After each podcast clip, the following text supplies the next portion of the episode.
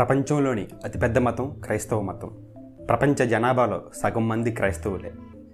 అయితే ఈ క్రైస్తవ మతాన్ని జీసస్ స్థాపించాడని చాలామంది అనుకుంటారు. కానీ అది నిజం కాదు. ఎందుకంటే జీసస్ ఒక యూదుడు.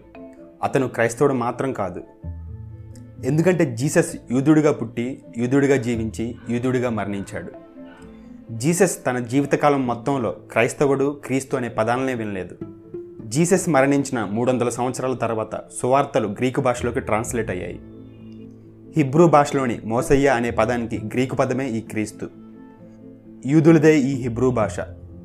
తర్వాత ఈ క్రీస్తు అనే గ్రీకు పదం నుంచే క్రైస్తవుడు అనే పదం వచ్చింది. క్రీస్తు మరణించిన ఎనభై సంవత్సరాల తర్వాత అతని గురించి ఏమీ తెలియని వారు క్రైస్తవ మతాన్ని ప్రారంభించారు. ఇప్పుడు క్రైస్తవ పండితులు కూడా క్రైస్తవ సువార్తలు అపోస్తలు రాసినవి కావు అనే తుది నిర్ణయానికి వచ్చారు.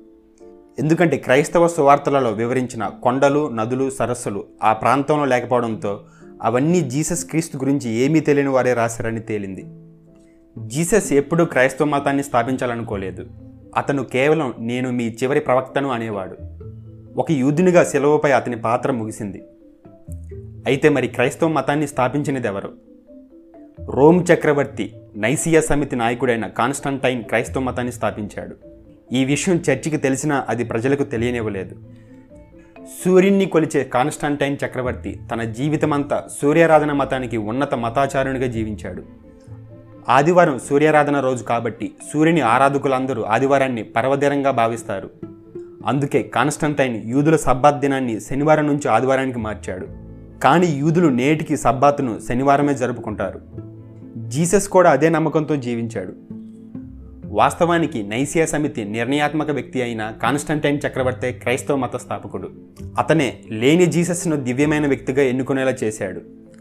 చక్రవర్తి మాటలను కాదలనని మతాచార్యులందరూ జీసస్ను దివ్యమైన వ్యక్తిగా ఓటు వేసి వెనుకున్నారు నిజానికి జాన్వర్ సిక్స్త్న జీసస్ జన్మించాడు.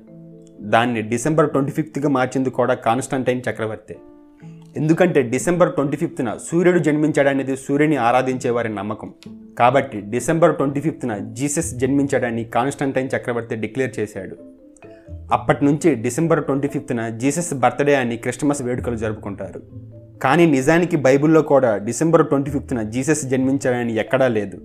కావాలంటే బైబిల్ మొత్తం ఈ నైట్ తిరగవేయండి. మీకు ఎక్కడా దొరకదు. ఈ విషయం చర్చి పెద్దలకు అంటే పోపులకు స్పష్టంగా తెలుసు. కానీ వారు ఎప్పుడూ ఎక్కడా నోరు మెదపరు. ఎందుకంటే ప్రజల్ని అజ్ఞానంలో ఉంచడమే మత పెద్దలకు కావాల్సింది. ఇప్పటి వరకు నేను చెప్పిన ఈ మాటలన్నీ నేను అంటున్నవి కావు.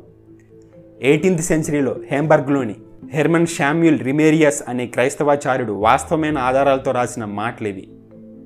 అదేవిధంగా జీసస్ సమాధి కాశ్మీర్లో ఉందని మీకు తెలుసా? అసలు జీసస్ సిలువపై మరణించలేదని తెలుసా? అలాగే బైబిల్లో జీసస్ గురించి పదిహేడు సంవత్సరాలు ఎటెళ్ళాడో బైబిల్ రాయలేదు. ఆ పదిహేడు సంవత్సరాలు భారత్లో బుద్ధుని బోధనలను చదివాడని మీకు తెలుసా?